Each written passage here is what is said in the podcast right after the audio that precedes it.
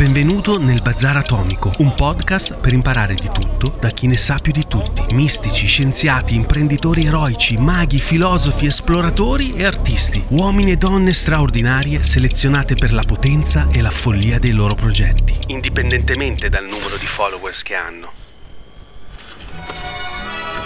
Io sono Davide Francesco Sada, sono l'autore del bestseller La felicità fa i soldi e dal 2010 dirigo l'Accademia di formazione finanziaria Money Surfers. La mia vita è sempre sembrata un bazar. Ho provato di tutto. Sono stato un wannabe rockstar, un giornalista, un regista e persino un rampante marketing manager. E nonostante mi sia sempre impegnato a fondo, i risultati che ottenevo erano sempre scarsissimi. Caduto in depressione, iniziai a divorare libri di self-help, un sacco di fuffa. Ma poi poi un giorno in uno di questi lessi una frase di Jim Rohn, frase che cambiò la mia vita per sempre.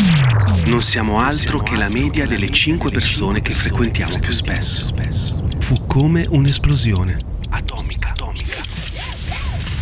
Nella mia vita non accadeva nulla perché per un mix di superbia e paura di uscire dalla mia comfort zone sociale tendevo a fare tutto da solo o con le persone che conoscevo già. Quando mi sono imposto di incontrare e collaborare con uomini e donne straordinarie che non conoscevo ancora, anche la mia vita è diventata altrettanto straordinaria.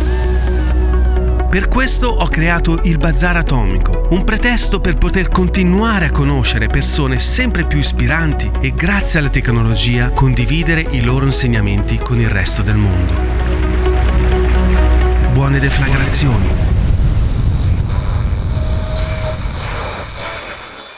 Benvenuti al Bazar, ospite di questo episodio è Andrea Giulio Dori.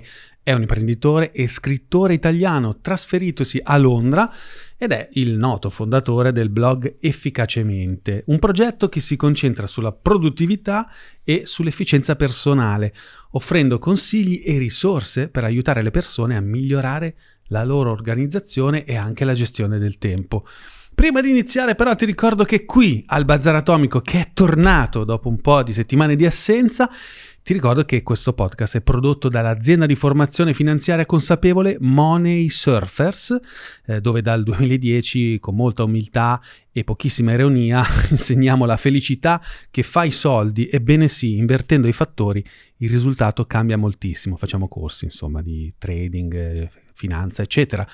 E vi ricordo anche che la regia è curata da Giovanni Valentini, videomaker raggiungibile su Giovanni altovalentini.com e che il nostro mago web, web wizard in studio è Mario Piccaluga, fotografo raggiungibile su Instagram at Mario Piccaluga, tutto attaccato. Vi ricordo anche che in studio beviamo solo caffè carnera e mi raccomando ragazzi, se volete supportare questo maledetto podcast, iscrivetevi al canale YouTube, seguiteci su Spotify e fate qualcosa anche per se ci seguite su Apple Podcast, non so come si dice, però insomma fate qualcosa anche lì. E, però adesso rilassatevi e godetevi lo show.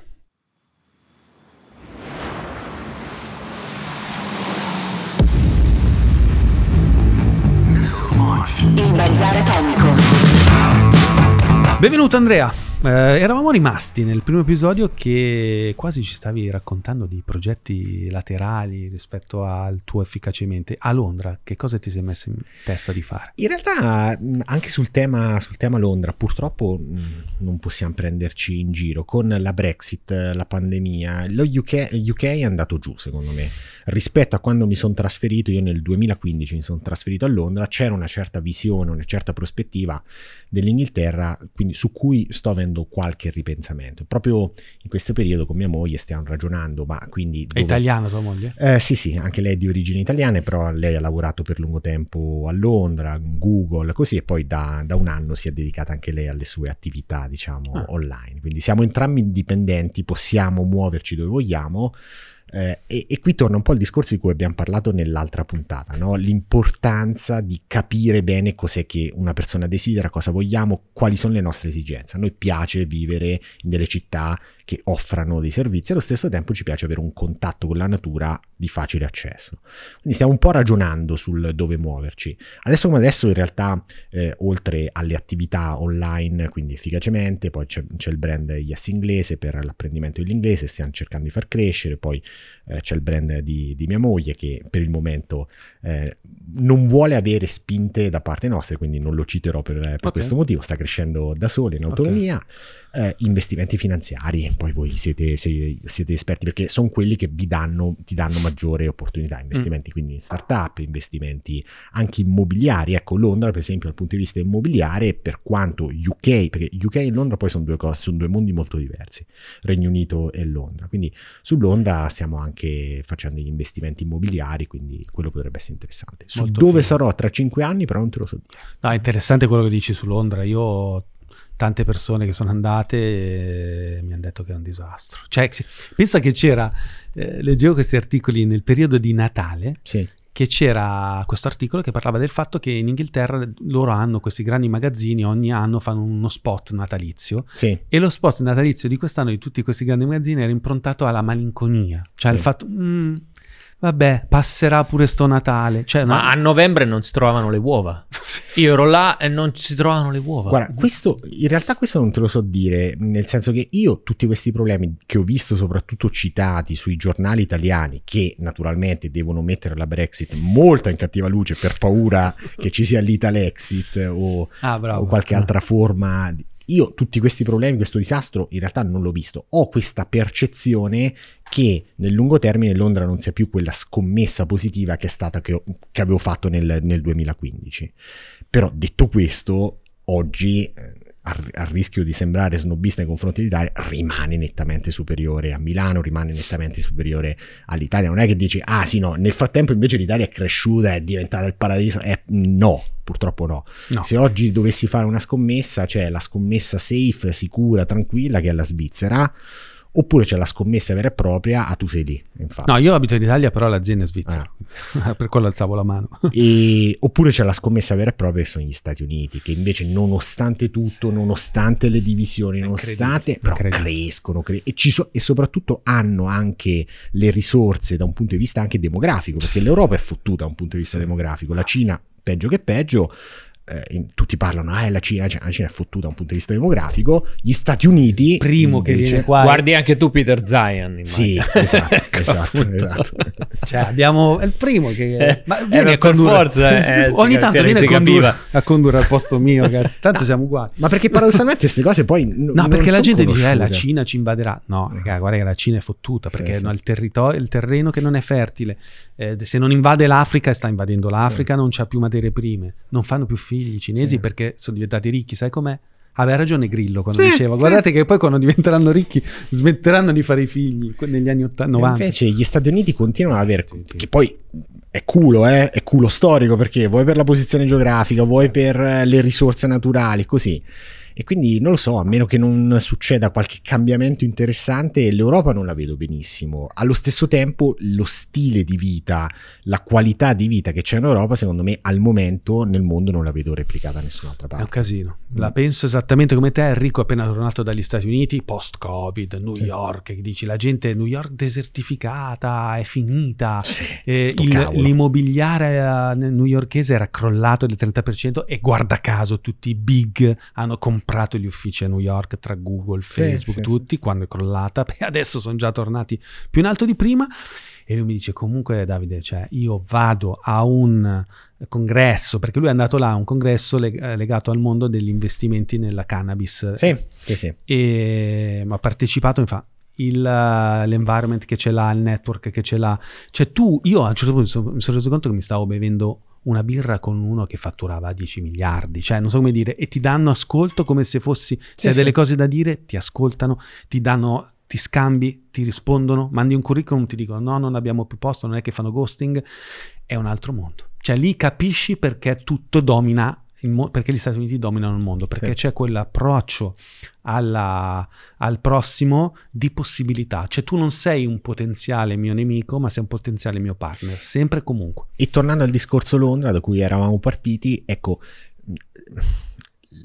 Londra soprattutto, più del, del, Regno Unito, ha questi bassissimi, tipo nel 2008 con la crisi finanziaria, Londra era, era spacciata, però poi è ripartita alla grande, è rimbalzata alla grande, quindi ci sono questi picchi questi, queste valli molto più profonde, però a differenza dell'Italia dove c'è questo lento declino, però sempre declino è, eh, questi paesi anglosassoni li vedo più reattivi. UK con il discorso della Brexit sul lungo termine non lo so, potrebbe riprendersi perché poi ha questa capacità di avere questo mercato, questi collegamenti storici con gli altri paesi eh, che parlano inglese, quindi Nuova Zelanda, Canada, Stati Uniti, eccetera, eccetera, eh, però non lo so. Quindi stiamo un po' ragionando in realtà con mia moglie su questa cosa, perché, perché ci piace poi Londra, ci piace molto. Cioè, secondo me, allora, finché io vado in Grecia in vacanze e poi con un greco ci parlo in inglese, non so, per, non so, perché, ma come dire, Londra sarà sempre un po' il sì, centro. Cioè, sì. Solo per il fatto che è l'epicentro di un linguaggio e di un modo di pensare, un modo di comunicare. Poi sì, sono d'accordo con te, gli inglesi hanno comunque la, quella resilienza che, eh, tipica degli anglosassoni che Sì. alla fine come quando nel 2008 ci fu la crisi del subprime, subprime negli Stati Uniti, io rimasi molto colpito da quello spot che fece eh, su- al Super Bowl Clint Eastwood. Mm. Dice, ok America, this is just the end of the first, come si dice, il primo tempo? Questo- Round, first- no? Sì. è solo la Alf. fine del primo tempo, America. Wow! Cioè, ma te lo immagini da noi, non so, da- a Sanremo, uno, uno spot che so di Sorrentino che dice dai Italia No. e adesso è ri- ricomincia, è finita la discesa, è il momento di risalire. Io se fossi primo ministro è la prima cosa che farei. Secondo Sanremo me, sì. tutta per motivare Sì. l'Italia. Ok l'inno, ok ma- Mattarella. L'ho trovato piace. su YouTube dice It's half time. Sì, sì. Cioè, Bellissimo. ok, va bene, ma, eh, ma- ma- Mattarella, tu- va bene, ma noi però alla fine siamo sempre Albano. Chi è che c'era? Albano, Sì. Roma. eh, Ranieri e Ed è Morandi. tutto Ah, un certo Titanic, è tutto un. Titanic Allora- e intanto sprofondiamo. Ma un po' di cazzino, Sì. che non è solo la retorica eh, vetero post-fascista del nazionalismo, è diverso, cioè è connessa veramente all'amore di essere uniti. Cioè quando eh, un italiano, faccio un altro esempio, poi ti Sì. faccio parlare. Ho conosciuto un ragazzo che ha un ristorante a Como. Si è liberato spazio nella via di fianco in centro. Lui ha fatto una proposta, questo qua. Le l'ha accettata. Il giorno dopo è arrivato un cinese. Non abbiamo le prove, quindi non posso essere Mm. sicuro, ma tutti sanno che.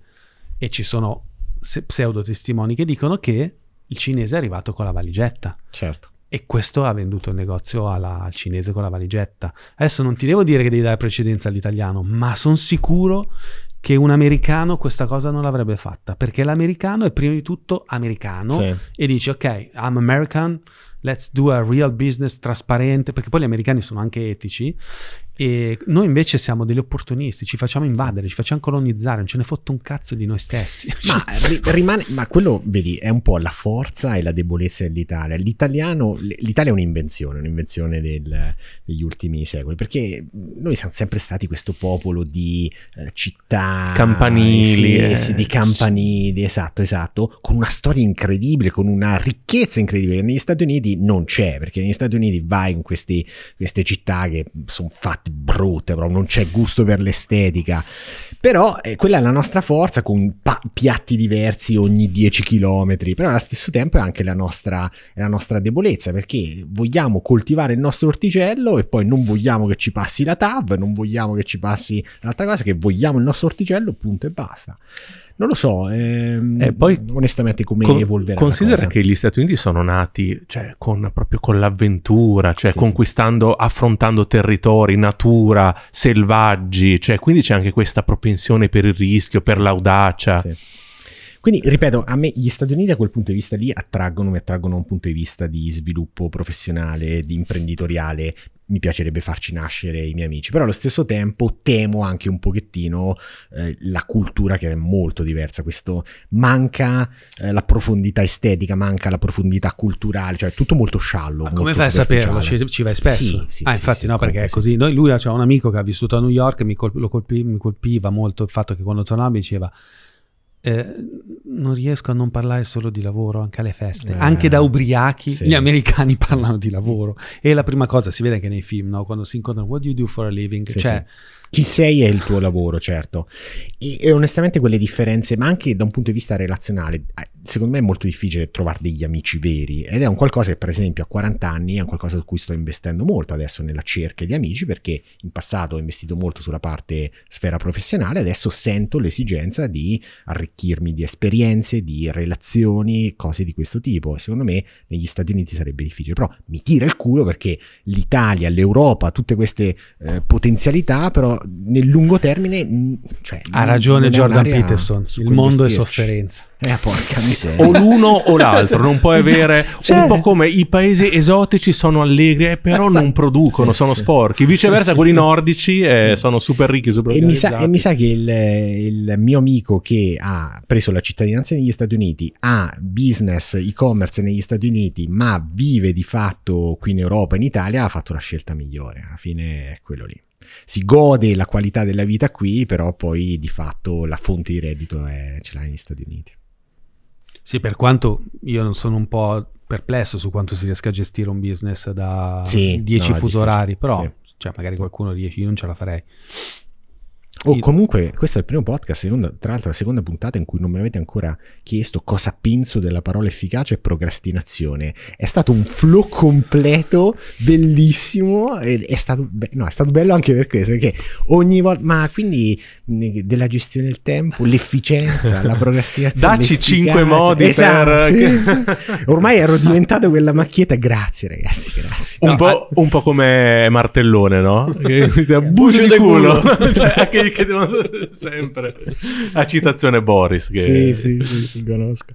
Guarda, il, il motivo per cui non succede questo qua è perché io ho un altro lavoro. Cioè, se Certo. devo venire qua a lavorare, vaffanculo, ce l'ho già un altro. Cioè, c'ho un'azienda di formazione. Cioè, io vengo qua perché mi deve piacere a me. Chiaro. Cioè, perché io ti volevo incontrare a te. Certo. Perché come tu hai detto che vuoi in questa fase della tua vita arricchire la parte relazionale, sì, same for me.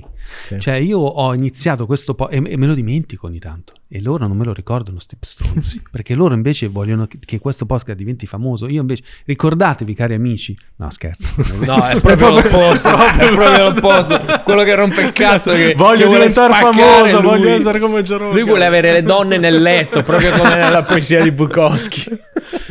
Oh, ma ci deve essere quella parte ambizione, eh, che cavoli. Parte- sono due parti di me che si contraddicono in continuazione anche mentre parli tu, cioè proprio vedo l'angioletto e il diavoletto, perché da una parte dico porca troia, però questa roba qui, ma che figa, c'è un Sì. contenuto così, non c'è. No. Cioè tu vieni qua e non hai filtri, non sei, non stai recitando la parte, No. non stai dicendo la, la ricetta che in tutti gli altri video su YouTube ti chiedono, ma non perché io sono bravo o loro sono bravi, perché è succede, è Sì. successo così. Non Ma so perché. Ti, ti dirò di più, successo. no? Tu prima, nell'altra puntata, se non sbaglio, eh, mi, mi chiedevi, no? Parlavamo lì dei creator, del fatto che eh, le persone lo annusano subito quando interpreti, quando cerchi, quando sei un personaggio Sì. costruito.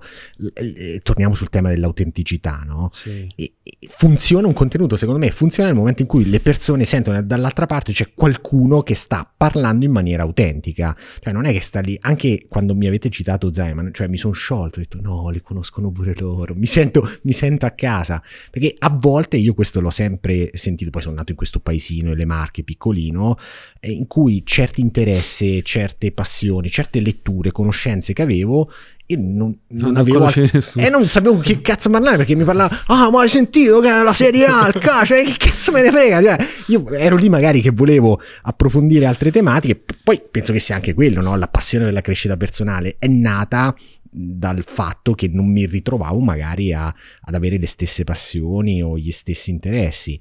E internet da questo punto di vista, secondo me, ti permette di conoscere effettivamente, di creare un, un gruppo con persone con cui tu condividi stesse, stesse passioni, stessi interessi. Sì, ecco, diciamo che in questo caso, questo podcast, più che il significato è il significante che conta, cioè Sì. la, la- che può aiutare gli altri. Perché se tu evidentemente hai- fai, fai due cose, quelle cose che hai detto tu prima, come che l'hai chiamato il deserto? Sì, sì, sì. è un po' così, perché mh, prima o poi i risultati arrivano, ma anche se non arrivano, eh, il fatto stesso che tu stai vivendo una condizione di flow e domani puoi morire, cioè hai visto la gente muore in tre mesi, Sì. cioè, non so come dire, cioè Sì. cosa fai? Po- postdati la tua felicità a quando avr- sarai famoso e non è molto realistico, cioè non è molto smart come cosa. Io penso a fare una roba che mi sospenda adesso e questo deve essere un insegnamento per tutti i cazzo di lavori, quelle 8 ore, 10 ore che passiamo tutto il giorno a essere professio- nella nostra professione. Ci dobbiamo dimenticare che lo facciamo per un... C'è un termine che eh, è- mi hanno insegnato al Politecnico di Milano, che è autotelico. Cioè quando fai qualcosa per quella cosa. Sì. Tu alla sera, quando guardi quei video lì, lo fai perché non è che perché dici poi ne devo fare un contenuto. Tra l'altro, secondo me, sia io che te abbiamo anche l'inclinazione invece a fare l'opposto, perché facciamo fatica a smollare un po'. Ma guarda, io te l'ho detto No. prima, quando ti dicevo che lavoro sulle 4, 5, 6 ore al giorno. Ok, quello è il lavoro, eh, tra virgolette, eh, che- come te lo posso definire? Eh, Operativo. neanche, Neanche. comunque strutturato, Strutturato. ecco. È il lavoro strutturato. Però in realtà io lavoro 16-18 ore al giorno, perché anche nel momento in cui vedo un qualcosa che penso possa essere interessante, di cui discuterne, poi me lo segno sulla mia nota, ci pe- perché è un qualcosa, non è lavoro, è passione. È così, è Quindi, eh, eh, tra l'altro, proprio ho preparato stamattina prima di venire qui, ero in questo Airbnb ehm, che, che abbiamo preso qui, qui a Milano, stavo preparando dei contenuti da pubblicare. Sì. Ne ho scritto uno che si chiama Contro l'equilibrio. Eh, ve lo condivido qua in, in- in anteprima. Eh, c'è questa eh, convinzione che nel mon- nel- tra vita e lavoro dobbiamo trovare il work-life balance, il famoso work-life balance, quindi l'equilibrio tra lavoro e vita. Se devi trovare l'equilibrio tra lavoro e vita vuol dire fare un lavoro di merda, perché quella è la verità. Nel momento in cui fai un qualcosa che ti appassiona, tu ti puoi far divorare da quella passione e poi naturalmente dopo aver avuto un periodo di lavoro intenso devi prenderti come la tua vacanza in Costa Rica, ti devi prendere un momento in cui stacchi e ti rigeneri. Però la vera i risultati li ottieni nel momento in cui riesci a creare questa alternanza tra picchi di lavoro intenso, impegnativo, in cui ti divorano anche, e momenti di rigenerazione completa. No? L'equilibrio, no, faccio otto ore di lavoro, poi faccio la palestra, tutte giornate uguali, fatte con lo stampino. Ma che schifo! Quello è, quello è il vero incubo. Quel tipo di equilibrio è il vero incubo. Quindi contro l'equilibrio, a favore dell'alternanza più alti sono i picchi e le valli e meglio stiamo. Sì, Eh, mi risuona tantissimo e io comunque nella mia testa, sai cosa penso quando dici queste cose? Che io e te ci capiamo, Mm. ma è difficile per una persona che ha una vita normale comprendere. Non so come Certo. dire. Le persone, ho iniziato a capire che a volte si bevono nostra entusi- il nostro entusiasmo e a volte gli basta anche solo quella dose di entusiasmo che magari trasfer- trasportiamo. no? È una sorta di analgesico Sì. per andare avanti. Te Compensazione, Te lo dico sì, perché cioè- l'evento che abbiamo fatto a Milano, la gente è impazzita, Sì. impazzita. Abbiamo- Ci hanno scritto delle recensioni su Traspilot che io tra un po' me le tatuo perché Sì. voglio dire. Bello. Però dico, cazzo, però ehm, chissà poi Vedi, tra io- un mese sì. che cazzo fa sta gente. Cioè se veramente poi non è stato solo intrattenimento, perché a Ecco, volte ho eh, quell'atterrore lì. Guarda, sul tema, sul tema della formazione dal vivo, infatti io sono molto combattuto, perché noi come efficacemente abbiamo zero, in 14 anni di attività abbiamo fatto zero eh, eventi dal vivo. Da una parte, secondo me arriverà un evento di, di efficacemente, probabilmente legato a 365, un anno epico, e questo corso è quello insomma più importante per noi, però voglio immaginarlo in un modo che sia diverso, perché il mio terrore è che molte persone vanno a fare il weekend di formazione, si gasano, si motivano, bellissimo, ho visto il concerto, poi lunedì tornano a fare esattamente le stesse cose. Questo corso, questo qua, tre- adesso mm, è chiuso, sono chiuse le iscrizioni, tranquillo, non vogliamo fare pubblicità niente. Questo 365 un anno epico si chiama così perché ogni singolo fottuto giorno dell'anno io gli mando una, una sfida di crescita personale. Perché è così che tu veramente cambi vita. Crei un'abitudine. Sì, Mm. esatto, creando l'abitudine, essendo martellato continuamente, non al weekend. Il weekend ti può dare quella spinta motivazionale, però poi ci deve essere un qualcosa, Sì. ci deve essere un percorso dopo. Sì. Non può essere solo il corso, ci deve essere il percorso. E, però detto questo, gli eventi dal vivo sono convinto che siano fondamentali, però dobbiamo trovare anche noi la nostra forma, quindi magari dopo ti chiedo qualche consiglio. Sì, no, ma parliamo neanche adesso. Cioè, guarda, io ieri ti condivido le riunioni che Sì. abbiamo fatto con Enrico. Cioè, noi abbiamo capito una cosa. Magari, magari non, è, non è giusta, eh, perché non è che siamo i guru. Post-Covid sono cambiate tantissime cose. Cioè, le persone, secondo me anche a ragione, Mm, se tu vai ad un evento fron- di formazione frontale, Sì. dicono, ma che cazzo me ne frega, me lo guardo eh, su Zoom. Sì, sì, e sì, hanno sì, anche webinar, ragione. certo. Esatto, è un webinar. Tra, tra l'altro io e Enrico facciamo un webinar al mese, quindi uno dice, ma perché devo pagare 150 euro per venire a vedere te che tutti i mesi ti vedo gratis? E oltretutto cosa succede? Sei tu che parli. Ok, hai ragione. Queste sono cose che ovviamente i clienti non ti dicono perché il cliente è difficile fargli dire quello che pensa veramente, anche perché non sa esattamente Non lo sa neanche lui, quello certo. che pensa veramente. Il cliente è pure io quando sono cliente, Certo. non è che sto facendo una cosa gerarchica.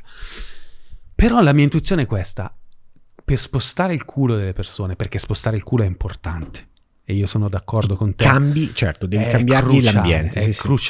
Io ed Enrico, quando facciamo le riunioni anche con Emanuel di strategia, non le facciamo mai nell'ufficio. Andiamo almeno a 10 km di distanza per vedere come faceva Fellini, il set da, da lontano.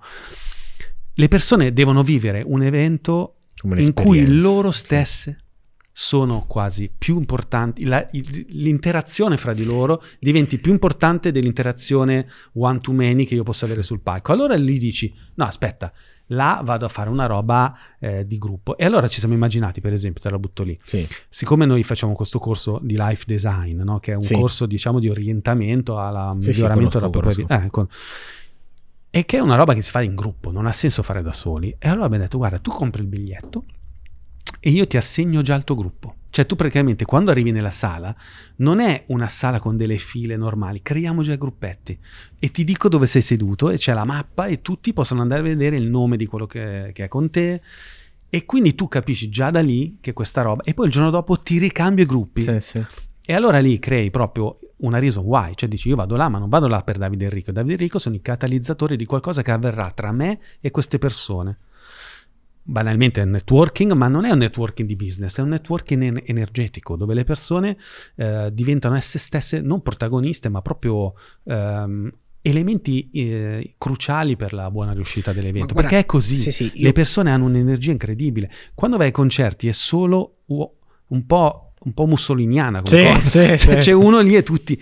Ma invece, secondo me, l'evento nuovo, post-Covid, è un evento dove le persone in qualche modo creano un rituale. Ed è quello su cui sto ragionando, perché noi il nostro primo evento probabilmente se lo faremo, penso di sì, lo faremo tra un anno e mezzo, così, quindi è una- un progetto diciamo a lungo termine, però sto lì che io impazzisco la sera con i miei video di fetish, con, con, eh, le, le tende in mezzo, sto lì che penso, ma come strutturare? No, perché non può essere io dal palco col microfonino, perché li ho sempre odiati quelli dal palco col microfonino, però allo stesso tempo non può essere neanche una cosa completamente diversa perché se certi meccanismi funzionano un motivo c'è. Quindi lì Mm, che penso sì. come strutturarlo come organizzarlo il qua di là adesso bisogna che mi faccio un po' di benchmarking come Guarda, si se- io lo dico sempre: se vuoi, ci possiamo incontrare. A me, con piacere cioè, gli molti imprenditori americani lo fanno, si chiama Sì. mastermind, cioè ci si Esatto. incontra in 3-4 persone, anche di settori diversi, non Sì. è detto che tutti dello stesso, e si condivide le proprie problematiche, le proprie sfide. cosa ha funzionato certo cosa ha funzionato.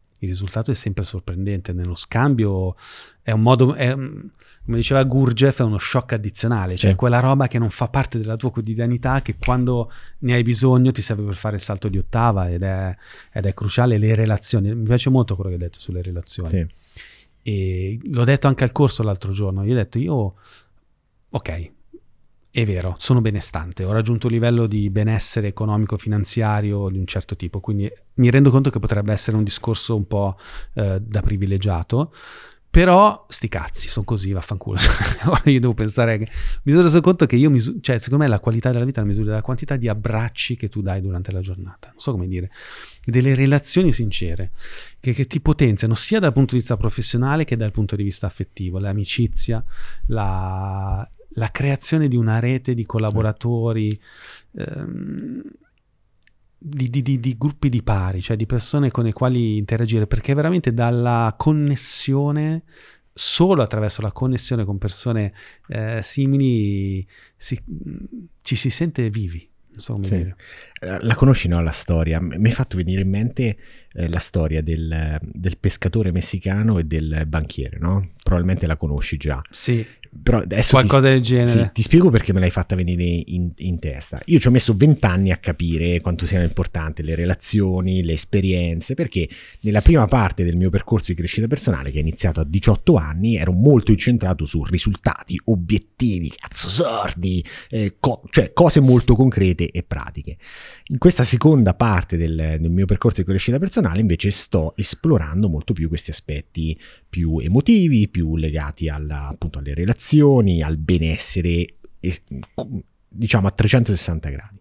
Mi è venuta in mente mentre parlavi la storia del pescatore e del banchiere, dove c'è questo banchiere americano che va in Messico in vacanza, vede questo pescatore sta lì, la sera suona la chitarra con gli amici, se la sta godendo, no? Il banchiere allora arriva lì sempre concentrato sul business, ma come tu hai solo una barca, devi avere almeno una flotta di 10 barche, poi lo vendiamo alla società americana, farai un sacco di soldi, una volta che avrai fatto un sacco di soldi potrai star lì a suonare la chitarra con i tuoi amici e, e il, peccatore, il peccatore fa, eh ma io queste cose già, già le faccio. Ecco, questa storia naturalmente vuole prendere in giro chi ha ambizioni, chi vuole creare, però mi è venuta in mente perché in realtà ho detto, eh, ma io non sono d'accordo con questa storia, perché tu prima devi effettivamente fare un certo percorso, quindi devi soddisfare anche la tua parte eh, più analitica, la tua parte più ambiziosa, la tua parte legata al raggiungimento degli obiettivi, perché devi fare quel percorso, devi capire fino a dove puoi spingerti e do- dopo con quella serenità ti puoi go- cioè in realtà le puoi portare avanti in parallelo però ecco eh, il pescatore cioè, magari se le riesce a godere dopo che ha venduto la sua azienda di, di ba- di barche ecco. Sono Eh, totalmente d'accordo e come sempre la realtà è ambivalente, perché Sì. da un lato secondo me quello che ci diciamo io e te, che abbiamo un business che tanti ragazzi vorrebbero già avere eh, lanciato, che fa fattura milioni, sicuramente ascoltandoci e mettendo in pratica quello che già noi stiamo mettendo in pratica e che abbiamo capito e che sarà protagonista della nostra vita nei prossimi anni, quindi la questione delle relazioni, sicuramente può essere utile anche a loro, perché è un acceleratore. chiaro Perché se c'è un'altra problematica delle persone che si buttano online a fare le cose è faso tutto mi. Cioè, ah sì, sono il singlepreneur di sto cazzo, Sì, non ho sì, bisogno sì, di sì, niente, piglio uno da Fever, i libri di Tim Sì, Ferriss hanno fatto scuola, esatto. Magari. Eh, magari, esatto. Però dall'altro, eh, sono d'accordissimo con quello che dici tu. Infatti, nella mm, life design che noi abbiamo, ci siamo certificati dai professori della Stanford University, noi l'abbiamo portato qua, ma l'abbiamo cambiato perché loro sono degli ingegneri come te, Sì, no? sì, che, sì, che si sono convertiti e dove la parte eh, di ambizione, di sogni, non c'è. Mm. Cioè loro ragionano in termini proprio di, dai, ok, proprio design thinking puro. Ma un essere umano non è un iPhone, perché No. loro sono ingegneri de- della Apple, di Google. Un essere umano ha il cuore dentro e il cuore è fatto di sogni, è fatto di immaginazione. Che per quanto la legge dell'attrazione sia una cagata, è vero, non basta sogn- eh, visualizzare le cose per materializzarle, ma non puoi ottenere le cose se prima non passi da lì. Poi se tu pensi che basti solo quello, basti solo desiderare, Sei sei un pirla. sei un pirla. Però non puoi addirittura levarlo del tutto come fanno tanti... Ma infatti io su questo qui spesso Cioè- sono frainteso, no? Perché io naturalmente negli anni ho spesso attaccato i PNLari e il New Age, queste cose qui. Quello che io dico è che il critico queste persone perché queste persone semplificano delle tematiche che sono molto complesse, non sono facilmente comprensibili, ancora non abbiamo compreso, e le semplificano con queste formule banali, eh, citando malamente la vibrazioni quantistiche, la fisica quantistica e semplificano il tutto. Ci sono sicuramente degli elementi che non comprendiamo, molto sottili, molto legati alle nostre emozioni, al nostro ruolo anche in questo universo, che non comprendiamo. Non basta dire, ah no, se lo pensi si diventa così, è tutto così facile, se tu eh, immagini trovare il posto, il posto per la tua auto, lo trovi, sì, provaci qua a Milano, in bocca al lupo. E, cioè, tu- tutte, tutte queste cose qui, secondo me, nel momento in cui vengono banalizzate e semplificate, stai facendo un disservizio perché non permette alle persone poi di andare più in profondità. E quindi questo, diciamo, è un po' quello Sì. che, che critico. Però non è che non esistano No, quelle cose. No, ecco. no, esiste. Io, cioè, io se ho un, una- un benessere economico è perché l'ho cercato. Sì. E lo ammetto. Anche se poi nei corsi dico no, non devi farlo per i soldi, però io lo ammetto. Io sono all'inizio, io questo mestiere, soprattutto il formatore, l'ho fatto primo perché la gente, non so come dire, me lo chiedeva. Certo, sì, sì, sì. Cioè, beh, io volevo fare il cantante, la gente invece, e non mi cagava nessuno. Poi invece quella roba lì me la chiedevano, dicevo, vabbè, minchia, però almeno faccio un po' di soldi. Boom, boom, boom, boom, boom. E poi anche il trader soprattutto, il trader mi piaceva, però non poteva essere un lavoro. Ho preso atto del fatto che io sono un chiacchierone, mi Sì, sì, sì, pa- sì, cioè un trader è uno che sta davanti ai grafici tutto il giorno a vedere eh, su Uno giù. special, diciamo. Ah, cazzo, poi ho detto, raga, non è tanto la mia vocazione questa. Allora ho trovato una via di uscita, però è tutto un lavoro di sperimentazione che non finisce mai, nemmeno adesso. sì, Devi sì. conoscerti, cioè.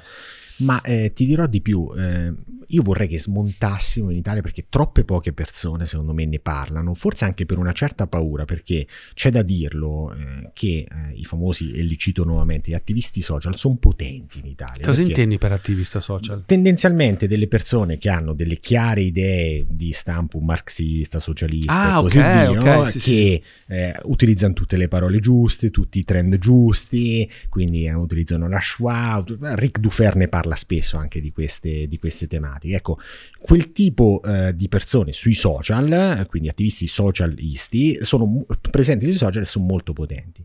Invece eh, mi piace anche che sia presente una Tipo visione un avvocati, questa qua. Ce n'è una. No, non, tipo non lei, so- no. sì, non solo avvocati, Sì. non sono anche spesso sono Ah, filosofi. no, insomma, avvocati sì. è avvocati, quella lì che si chiama. Ah, Sì. sì, sì, sì, Cioè, sì, sì, ho capito, quelli ho capito. E, e secondo me invece troppo poco si parla e secondo me molte persone, molti ragazzi ne avrebbero bisogno di sentir parole come ambizione, risultati economici, Ah, ok, sì, sì, sì. ricchezza, Sì, sì, ehm, obiettivi, eh, eh, anche quella cosa che eh, tu prima no, hai detto, eh no, io mi rendo conto di essere privilegiato, come se ti dovessi in qualche modo difendere, giustificare. Cazzo, ma le hai ottenuti i risultati perché No. ti sei fatto il mazzo, perché hai avuto fortuna, perché sicuramente c'è anche quell'aspetto lì, però hai lavorato un sacco e tutto il resto.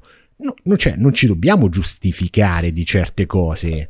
Cioè, non mi devo vergognare di, di- di certe cose. È così. Cioè, mi fa specie perché, tipo, ieri, ieri notte ho guardato un video di Tlon, sai questi due Sì, filosofi? sì, sì, sì, conosco E- Maura e Andrea. esatto. Sì, sì, sì, sì. E c'era Maura Gancitano, esatto, che diceva... ehm, la Ferragni ha fatto un discorso, diciamo, sul femminismo, credo, a Sanremo, io non l'ho visto, però io oramai... Mi cogli impreparato. Esatto, pure io. Le- so di Sanremo da, da- dai, da quello che dai commenti, perché poi non, ho- non mi sento di guardarlo, non ho voglia. E diceva, beh, lei è una femminista che però è al di fuori della logica del, neo- del neoliberismo, cioè è una liberista pura, perché Mm. la Ferragni, cioè, minchia, più neoliberista della Ferragni, cioè ipercapitalistica, cioè, è- che però abbraccia delle tematiche gender o comunque di femminismo. E mi è piaciuto molto quello che ha detto, non me l'aspettavo. Cioè, devo dire, va bene così. Cioè, nel senso, ci sono da sempre nella storia delle persone che abbracciano delle tematiche per delle minoranze che però al contempo non... che comunque hanno a che fare con la società e con il denaro e con la maniera in cui viene ripartita la ricchezza. Sì. Perché comunque il patriarcato è un, diciamo, il capitalismo e il patriarcato hanno molti punti di contatto, no? Ok. quindi è normale che, che il femminismo sia sempre stato di sinistra, cioè perché eh, sono due, diciamo, facce della stessa medaglia.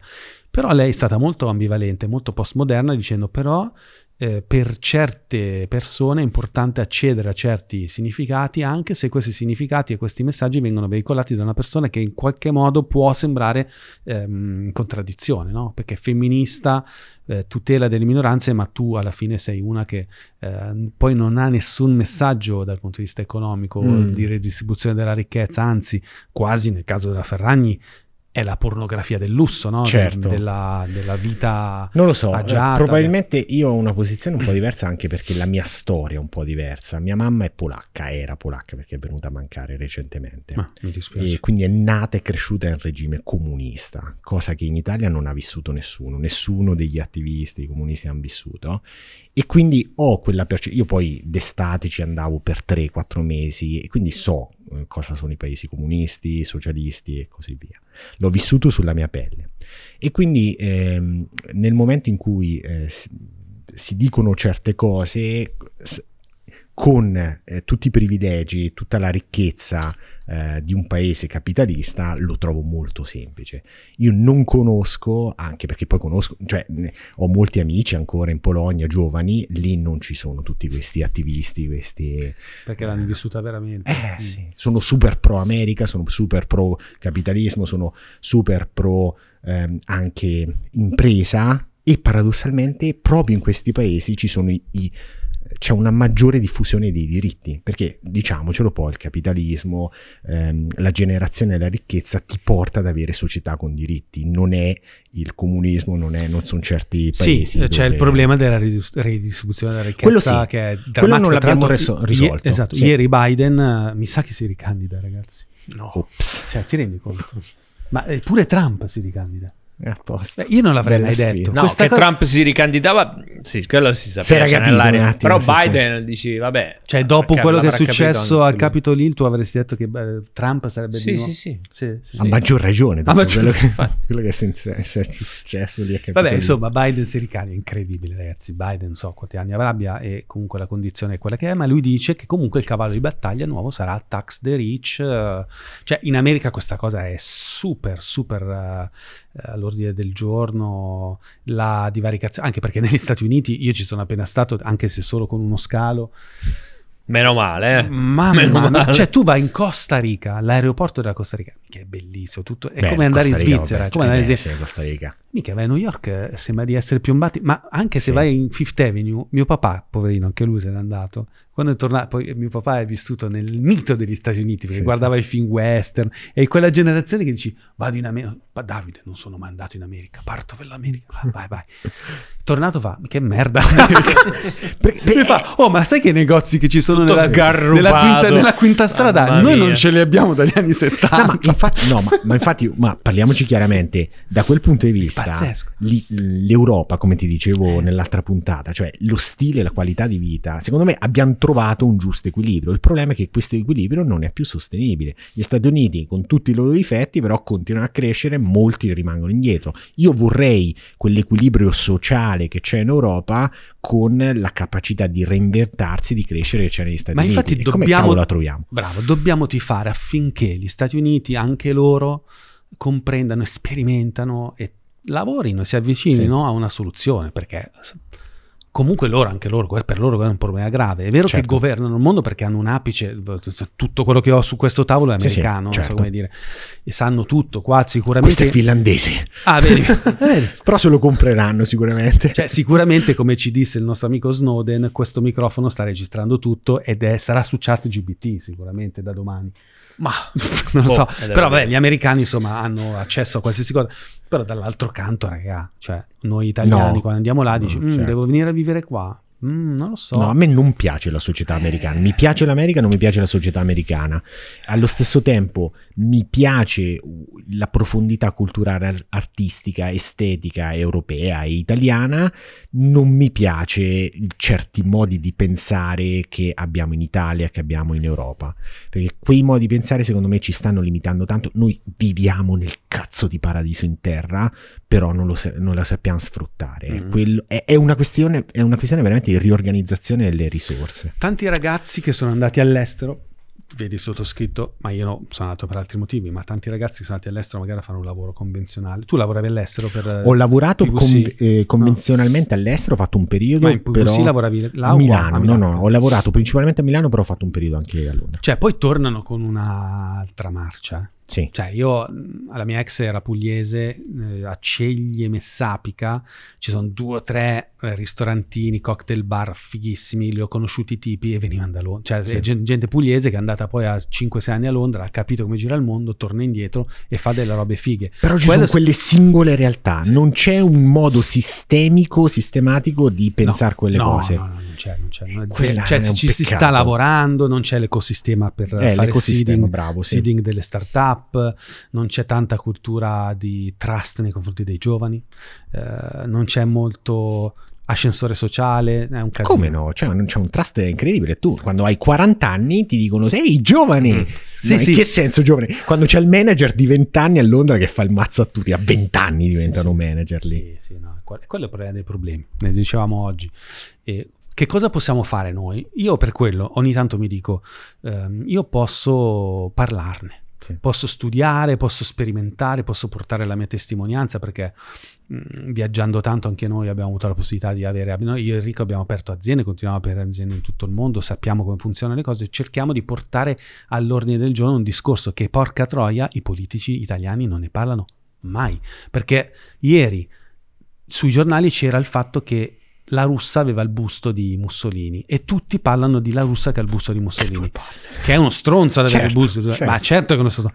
Ma, ma ti sembra all'ordine del giorno questo il problema? Piuttosto che quello che hai postato tu della politica di Fratelli d'Italia che si preoccupava che un cantante potesse andare a parlare delle faccende eh, gender fluid, ma ti rendi conto? Sì, sì, sì, È quello il problema. Il problema è che quello che possiamo fare noi è sommare la nostra voce per portare all'ordine del giorno le tematiche vere, Ma che guarda, sono queste. Sì, io con efficacemente, naturalmente, tra le mie attività che ho, eh, è quella a cui sono più legato, affezionato, e quindi non è solo un'attività di business, e lo è, e ci tengo a precisarlo che è un'attività di business, non è, eh, non è no profit, però è anche uno strumento che io vedo per condizionare, so che possa avere un impatto su 500.000 persone. Certo. Allargato. Eh, poco. Guarda che Gesù Cristo ne ha fatte 12. eh. Appunto, appunto, Lo hai già battuto. E su queste 500.000 persone, poi non tutte ti ascoltano ehm, in maniera attenta, però queste 500.000 persone possono trasmettere certe idee come no, non devi ricercare l'equilibrio, devi ricercare l'alternanza tra impegno Ma certo. e, e rigenerazione. No, eh, dire essere ambiziosi non è brutto, avere obiettivi è bello, funziona, rincorri i tuoi obiettivi. Cioè, posso trasmettere certi concetti che nella mia vita hanno avuto un impatto positivo. Però mi rendo conto che posso lavorare solo a livello di questi singoli individui. Se vuoi cambiare un'intera società, onestamente non, non so quali No, siano ma gli strumenti. allora non si può fare, non si deve fare, secondo me. È solo i pazzi come i politici, perché i politici sono pazzi egomaniaci. E solo se il problema è per, per il quale non abbiamo dei politici buoni è molto semplice, perché se sei una persona dotata non finisci in non fare il politico, perché fare il politico ehm, vieni pagato molto meno. Però è un mo- peccato. eh, lo so, È ma perché peccato. Singapore, sai quanto Sì. prende un, un ministro del governo di Singapore? Cioè prende milioni di euro di Ed stipendio. è giusto così. Eh, perché uno che è bravo, come te, come un altro importante, non so che cazzo so, ditemi un imprenditore italiano bravo, non so, Cucinelli, che è dotato, cioè non è che va a fare carriera politica, perché sa che lì sarà sottopagato, eh, non, non- non avrà... E quello è il tema. Cioè, Beh. è la stessa cosa negli Stati Uniti. Sì, perché tu al- dici, ma com'è possibile Sì, sì. che hanno i migliori professori, le migliori università, le migliori aziende, i migliori geni e poi hanno eh, Biden e Trump. Non possono fare a meno di scegliere tra Biden e Trump. What the Che fuck? tristezza, che Come cazzo è possibile? Perché anche negli Stati Uniti nessuno che ha talento, che ha genio, che ha saggezza va finisce a fare il politico. Mi spiace, perché è una vita di merda. Sì. Perché sei sottopagato e hai troppa responsabilità. Oh, ma sai cosa vuol dire essere presidente degli Stati Uniti con una cazzo di valigetta che puoi distruggere il mondo domani?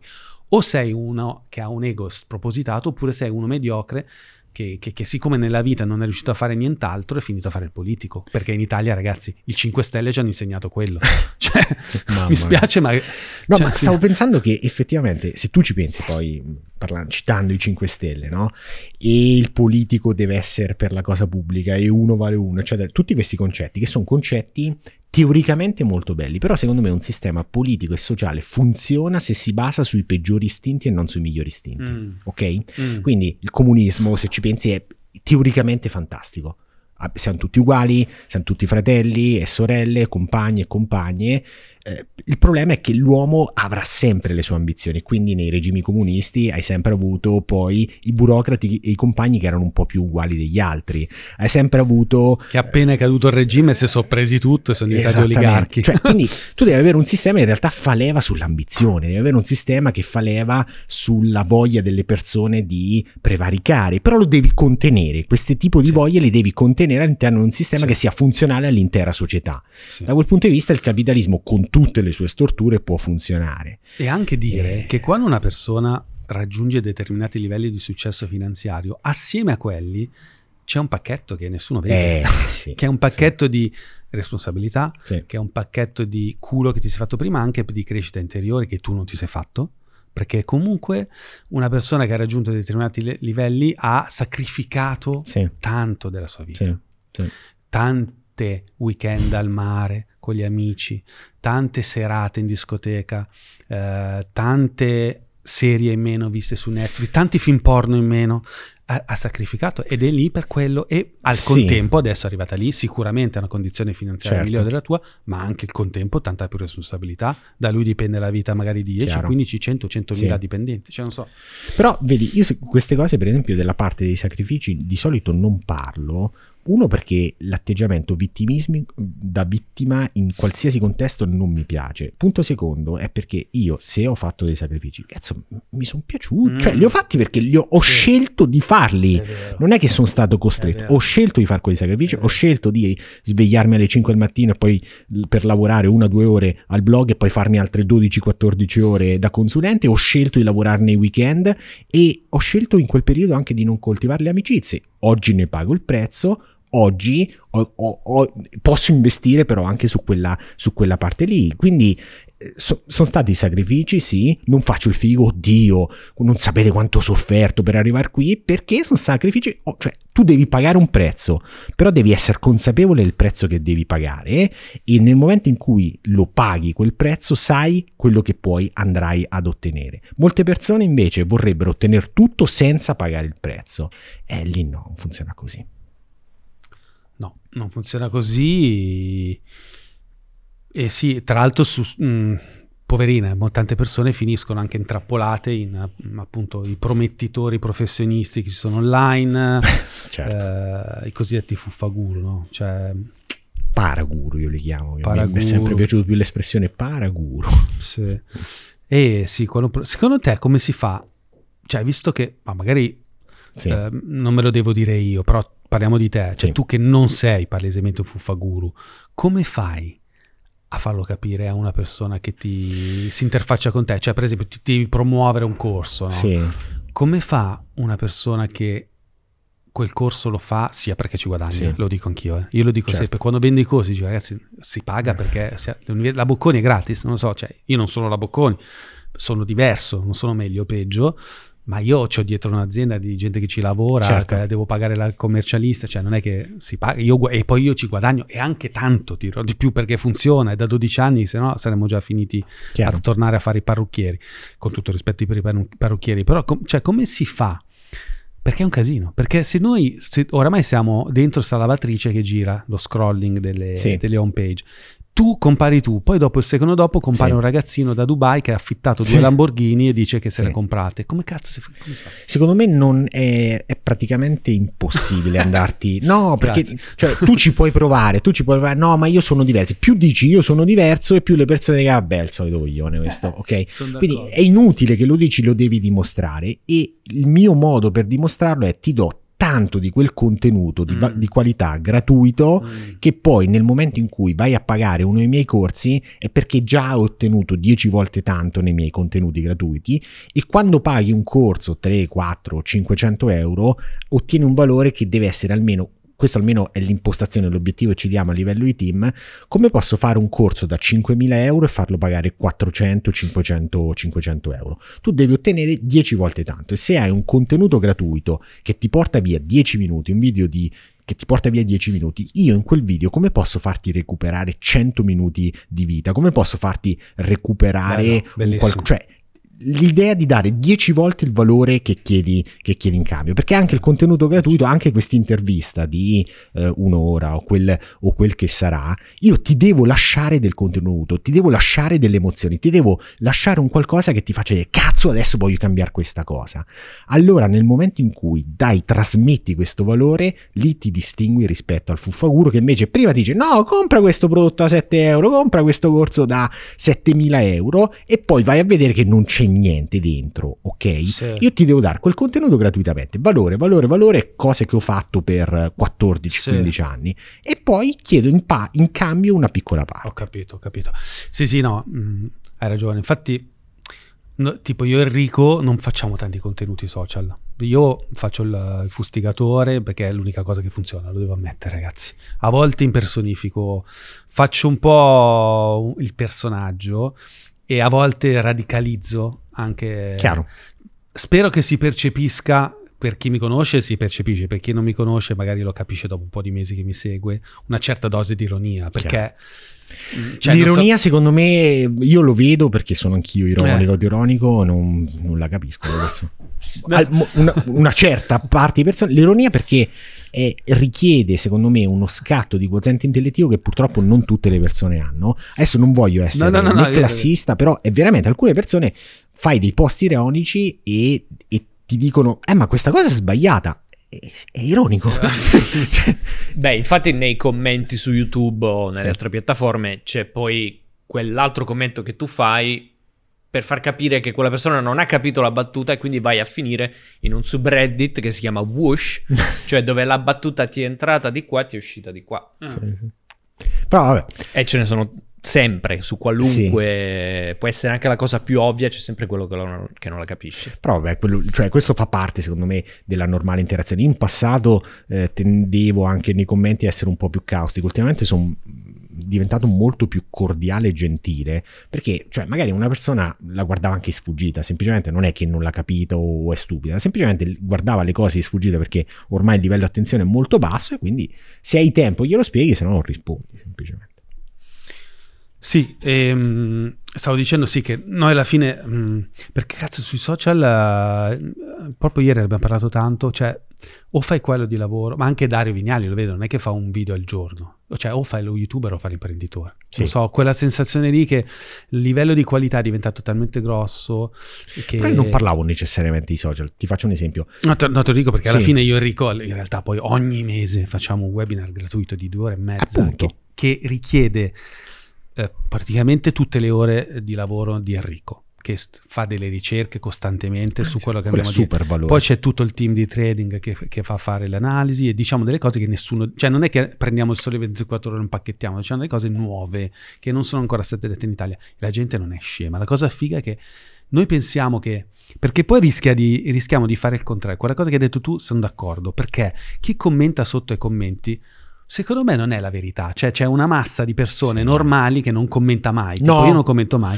e rischiamo di fare la tara rispetto alle Sì. persone, rispetto a chi commenta. C'è la che- vocal minority che Eh. sono quelli che ti condizionano e dici no cacchio, ah questi qui, ma allora sono io che non vado bene il modo in cui comunico. no, no, quella è la vocal minority. Più che altro tu pensi, allora sono tutti scemi, devo, ri- devo abbassare No, ancora di più il livello di comunicazione. Invece poi se ci rifletti bene dici, no cazzo, però perché tutti i mesi 3.000 persone vengono a sentire me e Enrico che parliamo di finanza alle 10 di sera, alle 9 di sera? Sì, sì, sì.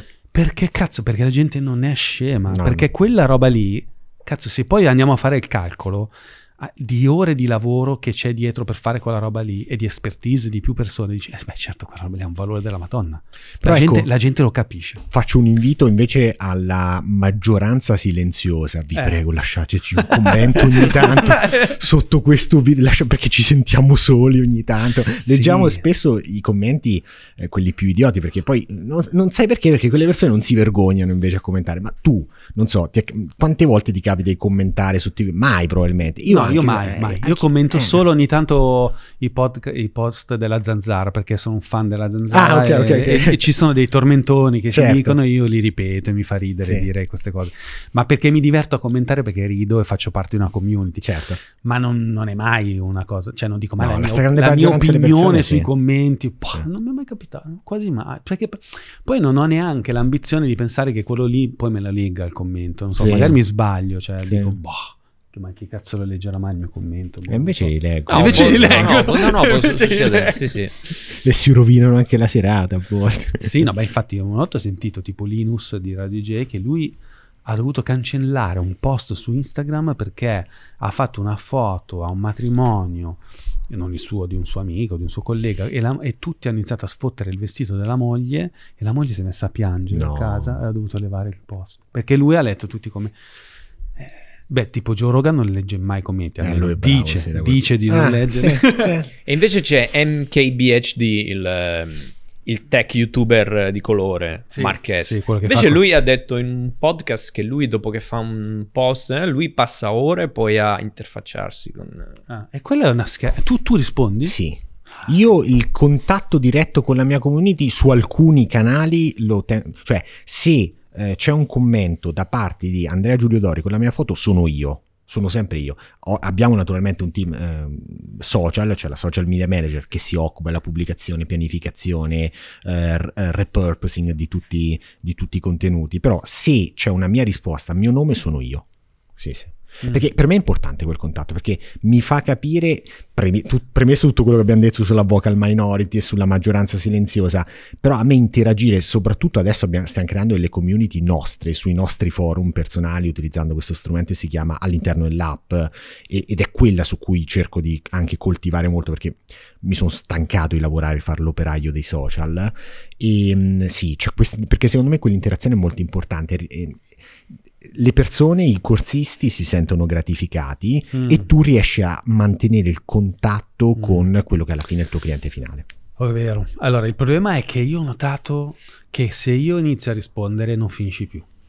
Cioè, non so come dire. Devi poi- essere organizzato, cioè io lo faccio in, eh, da quel punto di vista sono abbastanza ingegnere, ok, Mm. questa è l'ora che dedico ai social, ta ta ta ta No, capito, no, quello che cose. ti volevo dire è che se tu qualcuno ti fa una domanda, tu gli rispondi, poi quello ti fa un'altra risposta. Eh, e no, poi tu vabbè, gli rispondi che- e poi no. Cioè potenzialmente vai avanti all'infinito. No, no. Eh. Il- quello che, un'altra cosa che faccio è che se vedo spesso le stesse domande faccio una live, faccio un Mm. qualcosa Ah, beh, che sì. rispondo a tutti. Sì. Però l'interazione cerco di mantenerla e soprattutto tu parlavi del webinar che è dove date il valore, noi per esempio, noi, io perché poi le scrivo io le, le newsletter, quello è il mio strumento per Che dare il... newsletter, che sì, a me piace scrivere. sì. Te piace scrivere? Tantissimo, quello è il mio canale di elezione sicuramente. Come Bukowski, scrivi solo quando ti esce dal cuore. No, beh, sì, sì, anche a me piace scrivere. Devo dire, forse delle... è incredibile. Se dovessi decidere cosa mi piace di più tra parlare... Te, te- parla- tu non hai mai fatto un evento dal vivo in uno spazio? sì, ho fatto presentazioni al vivi- dal vivo, adesso mi sto avvicinando a tutto il mondo appunto dei video, podcast e così via e ci sto prendendo gusto, cioè mi, mi piace perché sento che... Beh, sei- a parlare sei bravissimo. Cioè, Eh, perché non l'hai mai non mi, fatto? non mi veniva mica tanto naturale, eh. Mm. Cioè comunque questa cosa qua non è proprio, per me non è Incredibile. naturale. Perché Eh, effettivamente adesso è impensabile che uno faccia un progetto digitale e non ci Esatto. metta la faccia. e- No, no, io Perché sono... una volta tu scrivevi ed eri un autore. Io di natura sono introverso, il che non significa non essere capace a livello sociale Come fa un introverso? ad emergere. a- no, a fare quello che poi sei finito a fare tu. Cioè, nel senso, a vincere la tendenza a essere introversi, Sì. a, a esporsi via video sui social Ma o sui propri canali blog. Essere introverso non significa non saper comunicare, perché uno, saper comunicare è una skill che impari penso che pian piano la sto imparando questa, mm, questa skill. Secondo, secondo me, essere introverso ti dà un vantaggio competitivo perché ti rie- ti- essere introverso significa essere anche molto empatici. Riesci a vedere l'altra persona, a capire che tipo di emozioni sta provando. Io ogni tanto osservo Giovanni, Mario, tutti per quando sti- mentre stiamo parlando, anche per percepire un po' come sta andando, come stiamo, insomma, come stiamo comunicando. Quindi quello è un vantaggio comunichi- eh, com- mh, diciamo eh, competitivo. Semplicemente da introverso, finita questa intervista, io so che non posso, non devo parlare con nessuno. Stasera non andrò a cena con nessuno, mi andrò nel mio Airbnb. hai, hai speso il tuo. Eh sì, ti devi ricaricare. Ah, devi infatti- decantare anche, no? Devi fare... Ma infatti Cazzo, la mia veramente? Ti esperienza... organizzi? Eh, Veramente? sì, sì. Eh, sì, sì. Ma Io infatti ce la la, farei la mia vedere esperienza di guardatore, di osservatore di migliaia e migliaia di video di YouTube eh, allora mi dice che in realtà i più grandi YouTuber sono tutti introversi. Probabile, probabile. No, non lo proprio... escludo. Cioè, ci sto pensando adesso, c'è una correlazione bestiale. Sì. Quindi... Poi fare l'incontro dal vivo è un'altra cosa, però secondo Sì. me per fare i contenuti registrati, secondo me essere introverso è un vantaggio. Detto questo, il mio grande amore è sempre stata la scrittura. Mm. Sì. E come l'hai vissuto questo passaggio forzato? Perché oramai È solo la forzato scrittura. per forza. Uno, non ho abbandonato la scrittura, quindi la cura della newsletter che rimane il nostro asset Che principale. funziona di brutto ancora adesso. Nel nostro Sì. caso, la gente cioè, la legge. Non poi- so voi quanti iscritti abbiate, immagino tantissimi. Noi ne abbiamo 400.000 e il 90% del fatturato lo facciamo con le mail. Sì. Cioè i social, Sì. bellissimo, Sì. conosco. Ecco, diciamola, sì. sta, ecco, bravo, diciamola sta cosa. Sì. Per la gente non lo sa. Eh, no, lo sa adesso. Scusate se ogni tanto faccio queste uscite un po' snobistiche, però non è tanto condiviso il fatto che chi ha come noi e te un business, eh, quando mettiamo il link compra qualcosa su un social, la- i soldi che fai sono un decimo, un centesimo dei soldi che facciamo Abbiamo qua. smesso di metterli. Esatto, Abbiamo- anche, no. noi, anche noi Sì. non li mettiamo più. Cioè, ormai sui social mettiamo pochissimo. I social è semplicemente coltiva la relazione, fatti conoscere, fatti conoscere al di là della tua community, cerca di trasformare una persona che ti segue sui social in un iscritto alla tua newsletter o un iscritto, diciamo, alla tua lista, perché il- poi la conversione vera e propria la fai tramite le, le email. Perché sui social è social, è interazione, cioè nel momento in cui tu, ehm, anche come nelle relazioni, nel senso non è che fai l'amore con una persona a, a cena, dopo, nel caso mai. Bello, Quindi ci deve essere prima un'interazione, ti devi far conoscere, ti devi far apprezzare. E, e quindi mh, la stessa cosa, fu- cioè i, i social noi ci abbiamo provato in passato avendo quell'impostazione articolo link, email link, provavamo a fare la stessa cosa sui, sui social, non funziona. I social devono essere, eh, non deve esserci la parte di vendita sui social, ti devi far conoscere. Cioè, guarda questa intervista, non abbiamo parlato praticamente quasi mai di prodotti, corti, poco, qualche cenno solo se era necessario. Ti fai conoscere come persona, Così funziona il Sì, doppio, funziona esatto. 10 volte. ti Perché apprezzano e poi Sì. casomai approfondiscono. Sì. No, no, è incredibile. E la, mm, chissà, è bella questa metafora che hai detto. Mi piace Sì, non ho voluto portarla No, all'estremo piace- perché... no, però è proprio che non ci avevo mai pensato, in effetti. Chissà se anche negli altri paesi è così, perché magari è una cosa nostra di noi italiani che oh, le, le- le contrattazioni non si dice mai quanto hai speso, eh, una cosa l'acquisto è una cosa che si fa, si parla sottovoce quando si parla di soldi. Secondo me è anche molto culturale questo. Non- Molto, non credo che sì. negli Stati Uniti sia la stessa cosa, anzi, negli Stati Uniti cazzo fanno gli eventi, gente come noi, motivatori, che poi non mi sento un motivatore anzi forse un demotivatore spesso, visto quello che abbiamo letto prima di Bukowski, ehm, fanno solo vendita. Cioè inizia, boom, dopo tre minuti, ok, ciao anche ragazzi, un po' questo- eccessivo, eh. Onestamente mia. negli Stati Uniti io sono stato a diversi corsi di Tony Robbins, tra l'altro a Londra, così ehm, Tony Robbins io lo amo e lo odio, odi Sì. e t'amo. Sì. Eh, ci sono dei passaggi in cui ti fanno la vendita proprio estrema e da italiano onestamente non sei abituato. Sì. Un po' più eleganti, dai, un po' più eleganza. Sì, esatto, quello è, quello è importante. Cioè è importante per chi, come tante persone che vorrebbero fare quello che facciamo noi in tutti i campi. Seguo questa ragazza che si chiama Sofia Bollati, bellissima, che saluto, se vorrebbe venire al podcast, noi un posto ce l'abbiamo. E lei è una nutrizionista che sta avendo molto successo ultimamente sui social e in maniera molto leggera dice scrivete la mia newsletter e poi lì vende l'ebook ma non te lo vende sul, sul No. social in maniera ossessiva. Ti racconta la sua vita e la stessa cosa dobbiamo fare noi cioè non, non pu- ecco non puoi trasferire quello che fanno gli americani al 100% qua. No, cioè devi sempre avere presente la cultura in cui, Sì, in cui vivi e usare i linguaggi di quella cultura. Per sennò rischi di far macello Mm. Sì, no, mh, devi, mh, anche quando ho iniziato con, con efficacemente, l'idea di trasmettere la crescita personale in un certo modo in Italia, l'italiano, me- cioè, l'italiano medio che spesso è bistrattato, che abbiamo bistrattato in parte anche noi Sì. in questa chiacchierata, in realtà è scafato. Sì. Non si- cioè, No. l- l'americano medio è un po' più scemo, diciamocelo. L'italiano medio è no, dai, questa è una puttanata, lo capisce quando è una puttanata. Quindi in qualche modo devi fargli anche capire che certe tematiche gliele devi presentare in un modo tale che siano convincenti per lui, per la sua cultura, per il suo background culturale, per quella che è la nostra storia. Noi abbiamo 2000 anni di storia, certe cose che dicono i Tony, i Tony Robbins, i Jordan Peterson, Seneca le diceva 2000 anni fa. Io ti cito Seneca, non ti cito Jordan Peterson, andiamo alla fonte, Sì, no? sì. Tra l'altro, eh, Giovanni, sei tu questo. E tra l'altro la... mm, Abbiamo sforato? No, no, no, era sforato? Era- Ah, vabbè, adesso dai, qualche minuto sforiamo. E, mm, aspetta, ci arrivo. Cosa hai detto? Eh, Jordan Peterson, Peterson. Seneca, ta, ta, ta, te le sparo tutte. Sì, no, la, la questione culturale. Ah, sì, esatto, con Enrico le stesse cose pensavo, dicevo, cazzo, guardi i siti degli americani. Ma come fa? Ma un italiano non comprerebbe mai da una, newsletter, da una sales letter così, da No. una sales page così. Non, vende, non comprerebbe mai. Infatti c'è stato un momento della nostra vita dove il destino, e io sono contento di questo, non ci ha portato a fare quella scelta, però ci siamo detti, ma perché non andiamo negli Stati Uniti? Tanto io, bene o male, io e te l'inglese lo sappiamo, Eh, lo affiniamo, magari pi- pigli dei copywriter madrelingua, non c'è problema.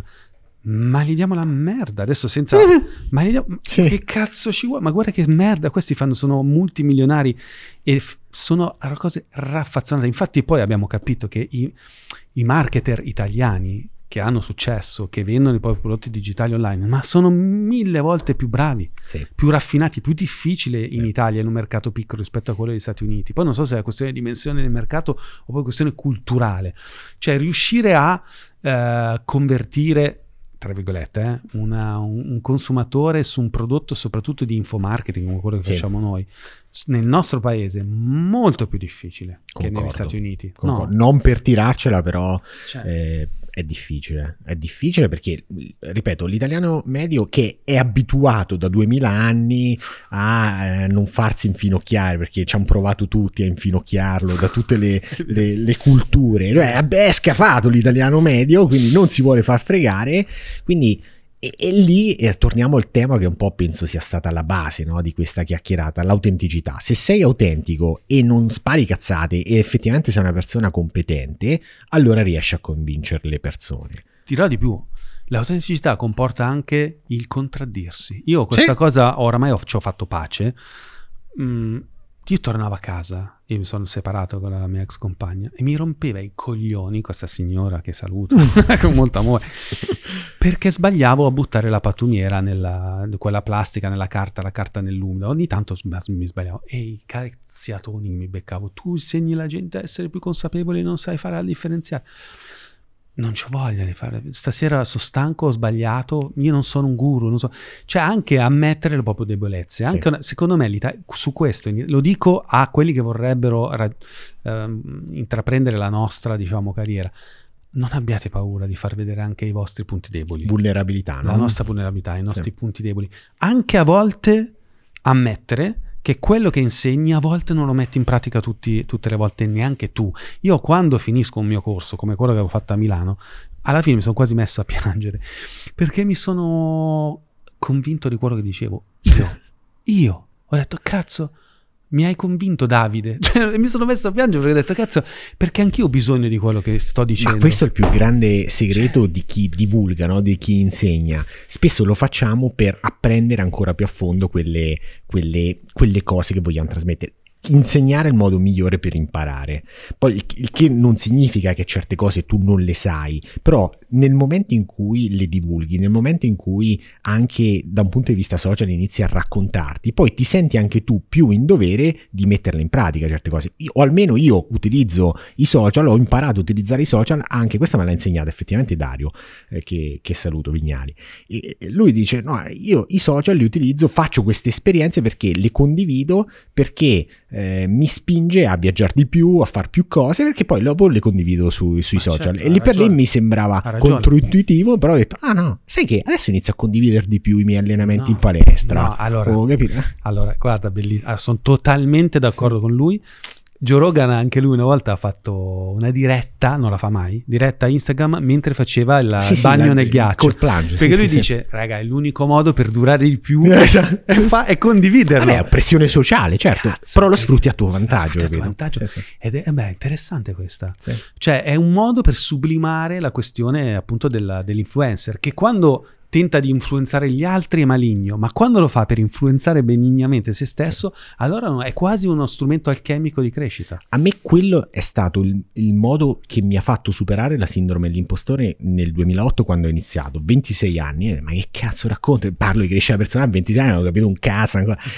E lì mi sono detto, aspetta, ma io non devo insegnare niente a nessuno, io condivido quello che sto imparando e che sto applicando nella mia vita. Ecco, quello switch che utilizzo tuttora, oggi a 40 anni, io ragazzi, io non sono uno psicologo, non sono uno psicoterapeuta, non sono un neuroscienziato, sono un, un povero ingegnere, un semplice ingegnere che però è strappassionato di queste tematiche, sono vent'anni e le approfondisce, qualcosina l'ha capita perché di come sistematizzare le cose sa come funziona nella propria vita e non solo nella propria vita, lo ha fatto con migliaia di altre persone, vi condivido quello che secondo me funziona, vi condivido quelle che secondo me, visto che ci sono tantissime fonti e non sappiamo bene chi spara cazzate e chi invece dice cose serie. Visto che sono vent'anni e le leggo queste cose, vi dico quelle che secondo me sono le più affidabili, le più Mm. serie, quelle che hanno dei fondamenti scientifici. scientifici. Quello è il mio approccio, il divulgatore di crescita personale.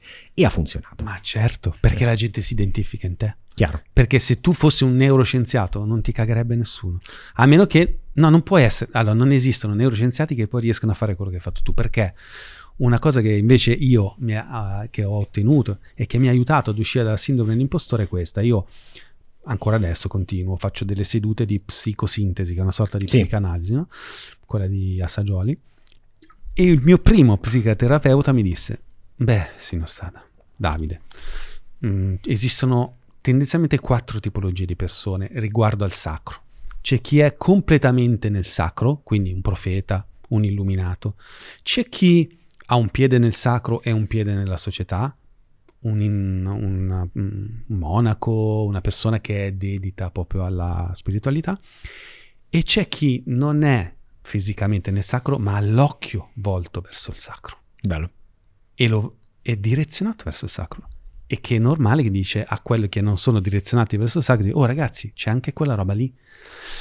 E lei probabilmente è in questa terza posizione. Sì. E serve, perché è una catena, perché se non Chiaro. ci fossero quelli prima, lei non avrebbe senso di esistere, ma tanto quanto se non ci fossero quelli dopo, lei non avrebbe senso di esistere. E secondo me tu sei in quella direzione dove non Sì. sei uno scienziato, ma sei quella persona che ha avvolto lo sguardo in quella direzione, che assomiglia a quelle persone che vorrebbero... Più- esatto, più che altro non sono un guru perché in realtà mi- ho un approccio abbastanza da ingegnere molto strutturato, molto scientifico, però non sono il guru sul palco, io l'ho sempre detto anche agli inizi della mia carriera con efficacemente, io sono la, prima, la persona in prima fila che sta ascoltando il guru e dice no, qua hai detto una cazzata, no, cazzo, questo è interessante, si mette in pratica così, perché bella la frase effetto, però poi bisogna metterlo in pratica, quello è il mio lavoro. Guarda, ti do un, un consiglio su, su questo, se vuoi. Consiglio, non è un Certo. consiglio, è una, una cosa che mi viene in mente. Quindi, Sì. se vuoi. Quando io ho fatto questo evento qui a Milano, è stato interessante perché a, a un certo punto mi sono reso conto e ho detto: Ma io non ho detto quasi niente. Cioè, Mm. perché ho creato un evento quasi da DJ, dove Bello. non è che io ti dico la mia verità, no, io ho creato una playlist di contributi di altri, un po' come fai tu sui social, ho Sì. visto che lo fai anche tu. Una playlist che però ha una forma, cioè ti porto per mano, Curatore di contenuti, certo. Ma dal vivo, cioè nel senso qui ne avevo un mega schermo dietro e io ero un po', mi sono sentito a un certo punto un DJ che magari parlava, un filosofo, non so, c'è Chulhan che ha parlato, poi parlava Joe Rogan, poi Buddha, poi Cristo, poi Jim Carrey, eh, Bukowski e io ero in mezzo e ho messo insieme una cosa che avesse un senso, credo, ma soprattutto che avesse una struttura e un, e un discorso compiuto dall'inizio alla fine, lasciando parlare gli altri, mettendomi alla console. Bello. Mi autoinvito. Sì, no, ma guarda, secondo me è una cosa che anch'io mi invito al tuo, cioè secondo me è un nuovo modo bellissimo, postmoderno, fresco, divertente, è una danza, una danza di significati, di linguaggi che è molto più, credo, eh, interessante e, e evoluta di mettersi lì e arringare le folle, secondo me. No, secondo me ormai quello non funziona più. O ha una capacità oratoria incredibile. Bravo, oppure- tipo Jordan Peterson, Sì, cosa esatto. che io non riuscirò mai ad Che è un- avere. Sì, però sta andando un po' sulla versione prete lui ormai. Sì, sì, sì, sì. Eh, sì. Va bene. Andrea, io ti ringrazio di cuore. Sono passate due, due ore, due episodi, sembra incredibile. No- avevo qua, come al solito, boh, forse 40 domande, non te ne ho fatta neanche una, ma è questo l'obiettivo del bazar: cancellare le domande senza farle. e ti ringrazio davvero tanto. Per chi volesse, ovviamente, seguirti, quali sono i canali privilegiati?